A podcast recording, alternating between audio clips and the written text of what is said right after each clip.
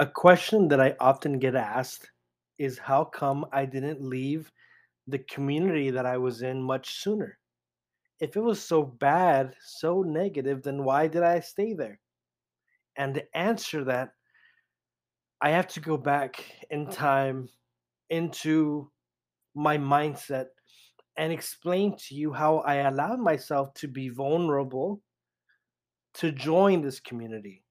Because now that I know if if I could go back in time, I perhaps would would have the guard or I would observe the red flags not to join and to advise others to be cautious. So, for today's episode, I am going to dive into how I allowed myself to be vulnerable and how I joined, and how over the years I was seeing red flags, and yet I was allowing them. I was allowing those red flags, those banners to just wave in my face, but I didn't do anything because I thought it was part of the norm. So to go back in time, or to give you a little history about about myself and my experience in this religious order slash cult, um, I'm gonna go and start off. Let's say it was in the year 2003, I believe, where this community uh, they had a, a a Eucharistic Congress for the youth, and right there, you know, for Catholics, there's nothing there's nothing wrong with that. There's nothing bizarre, nothing cult like. So that's that's like the you know just to give some context. That's the difficulty is that this this community.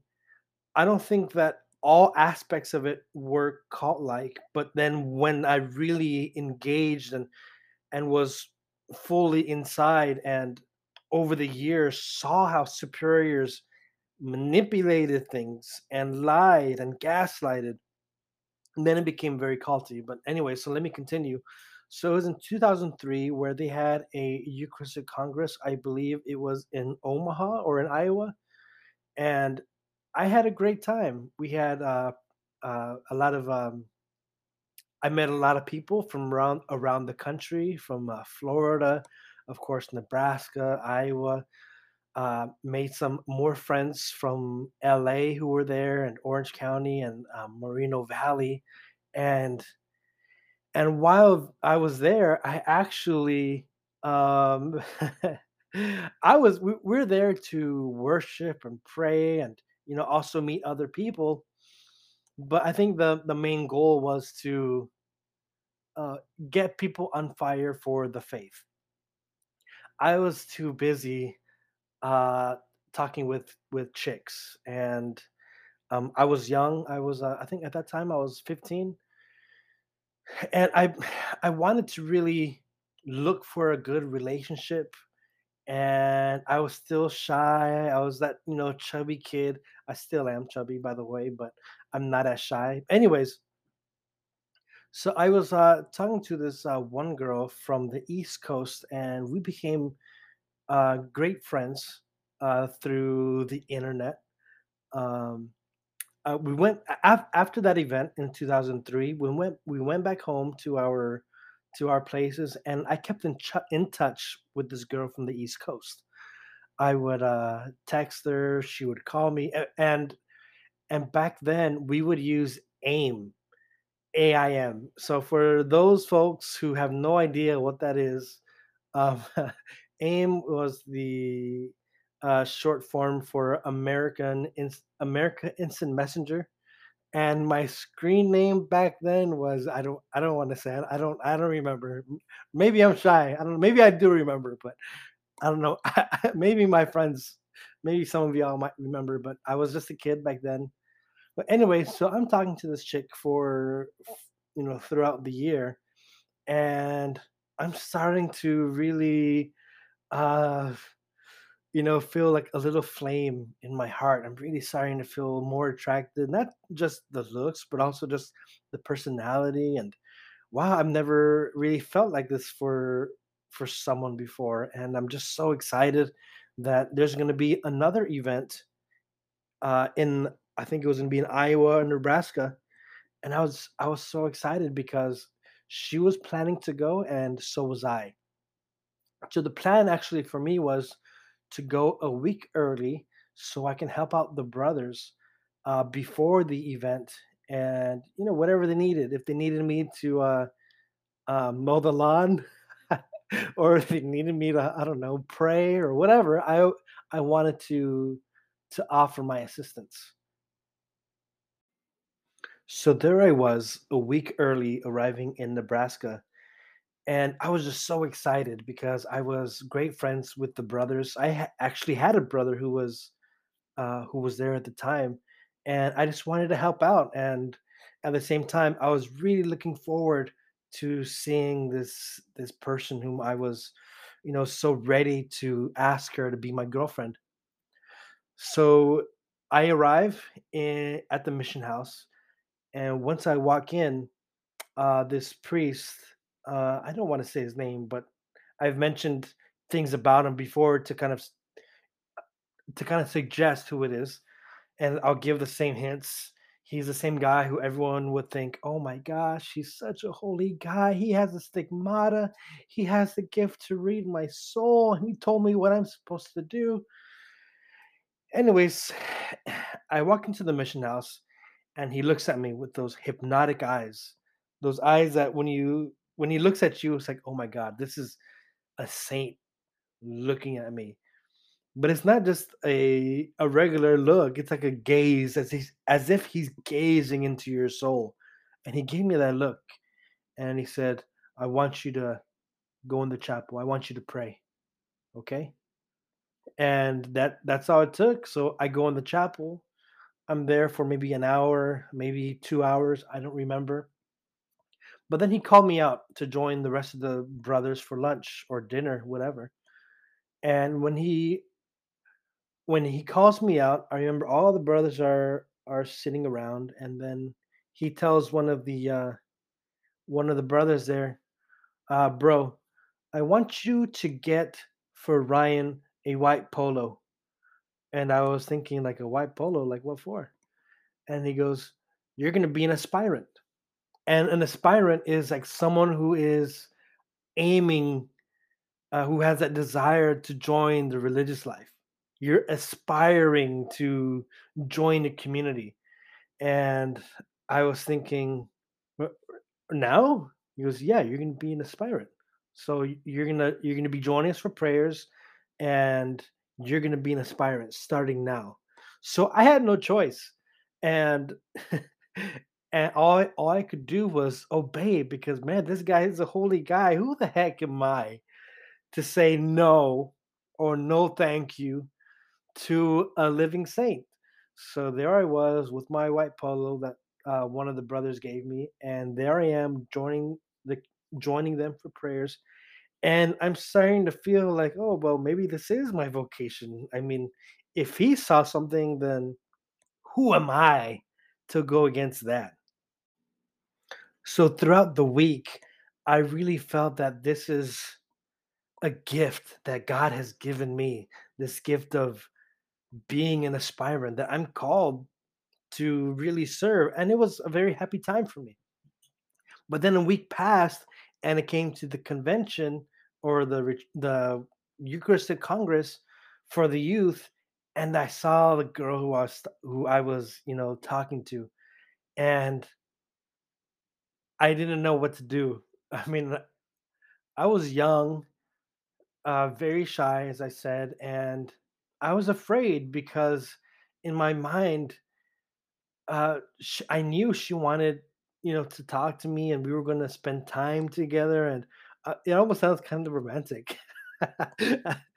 and uh, I remember she she gave me a letter, like a an envelope and like a card, and I I had to throw it away afterwards because I just didn't know what to do because here was that one priest telling me that I have a vocation uh, to the religious life, and then he, here on the side, I feel I feel a pull on my heart to maybe join the married life, you know, to or you know to go dating.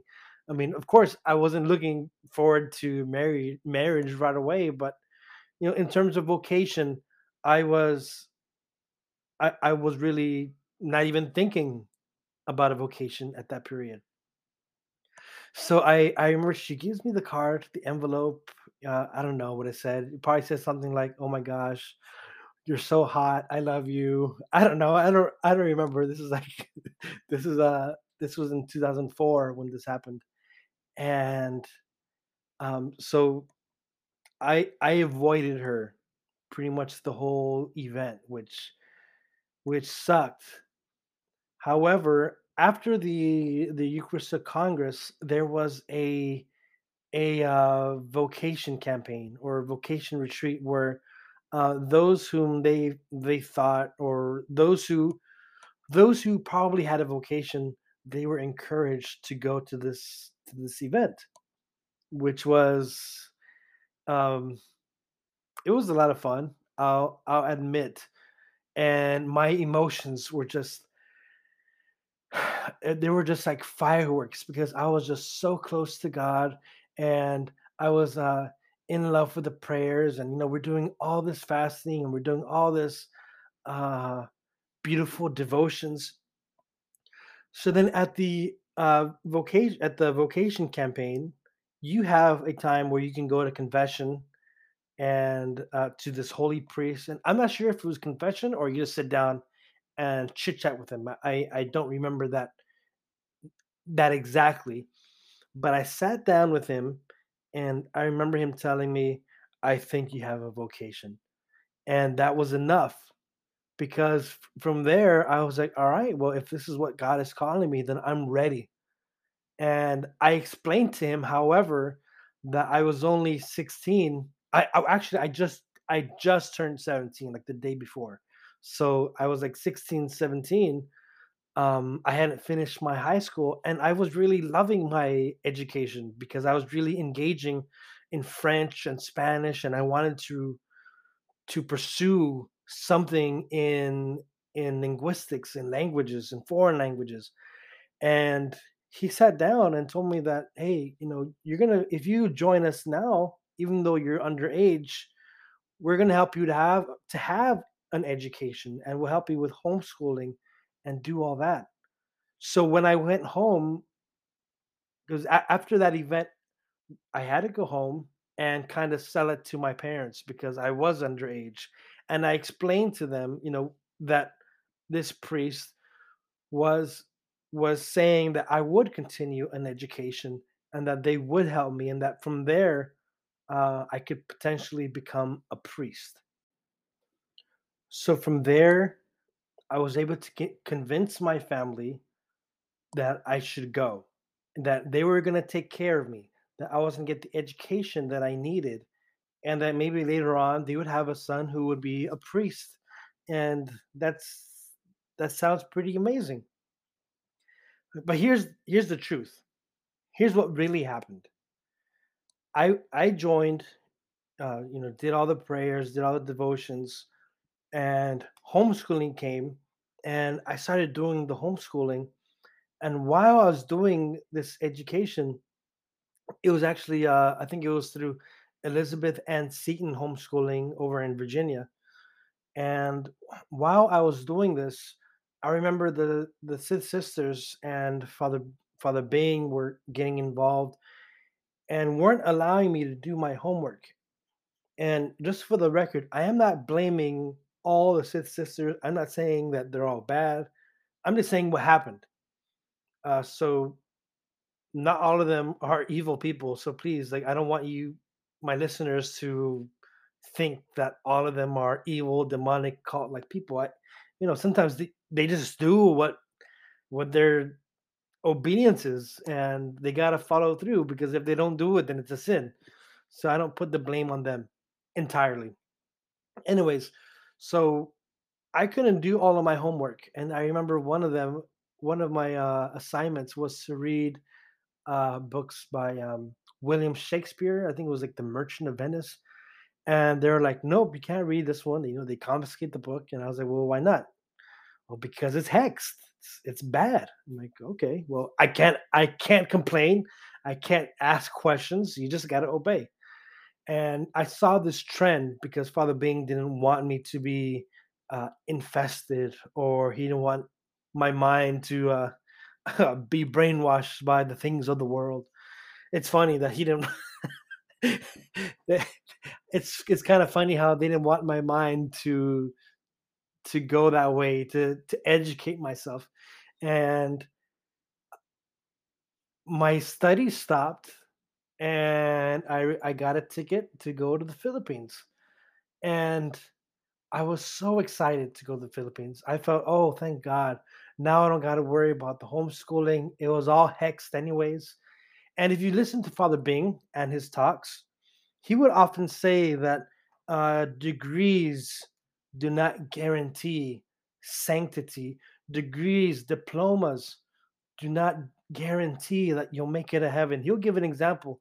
Oh, that there could be a priest who has all these degrees and diplomas and certificates all over his wall, but when he gets to heaven, you know that's that's not going to matter to God. It, was either him or it might have been someone else, but I'm pretty sure it was Father Bing who said that. Um, but I can't be for sure.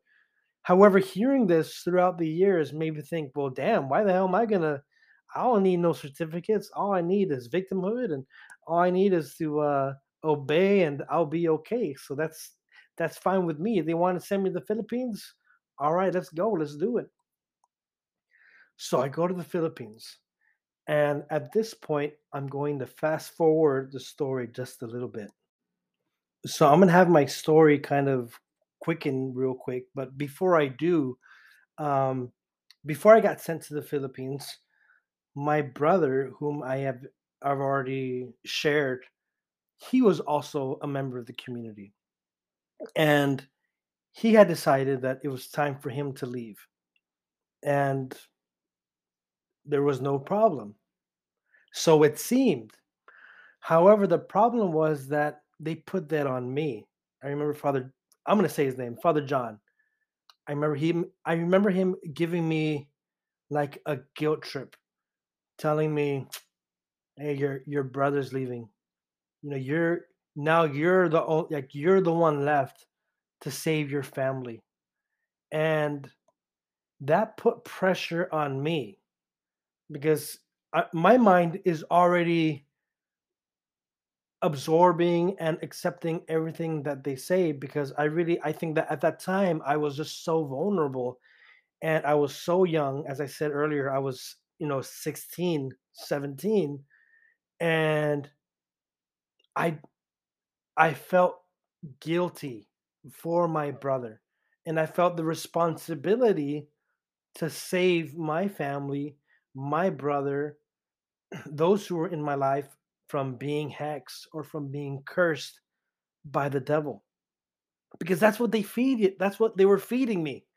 These ideas that if I'm going to leave, that something bad is going to happen to me and then to my family so he gave me this like guilt trip and then i remember he gave me this like test and uh, it was it was in front of the whole community for like two weeks maybe maybe two weeks maybe more more or less where he was sharing that okay ryan we're gonna kick we're gonna kick you out of the, of this community. We don't want you here. So for the the next uh, two weeks before we, we get you a ticket to go home um, we want nothing to do with you. And this was like a test that he did and I didn't really understand. But now that I, I look at I now that I'm able to look back, I feel that that really left a scar. And and the agreement was this this fake agreement because I didn't know I didn't know that he was testing me. The agreement we did was this okay, you know, your brother's leaving. You know what? we don't need you we don't need you we don't need you here either so i mean since you guys are hexed anyways so you might as well go home and you have nothing to do with the alliance we don't want you to come to the vigils come to the prayer meetings. I don't want you joining the youth groups. Stay away from us not even for enthronements. And when that happened i felt so devastated because here i was holding on to every word by this priest and just feeling and thinking that he was so holy. And at that time, even though he was being such a jackass, I still felt that he was being holy and Uh, he was doing what I deserved because I was an evil person. And then, uh, like after two weeks of making me feel like an outcast, he announced to the community, "No, it was just a test. I was just trying to humble him, and uh, I still want him to be in the community." So, unfortunately, I felt like shit, and they they really put me down. However, I got treated like the what the things he was saying, like I don't want you to be at the enthronements, I don't want you to be at prayer meetings, I don't want you to be at vigil. I think that there was some truth to that because there are so many ex-members who unfortunately aren't able to still join these activities because they're shamed or humiliated or they'll talk shit. You know, there, there's a narrative that these ex members are bad people. And so I'm going to stop that part of the story right there. And I'm going to fast forward to 2000, I believe it was 2012.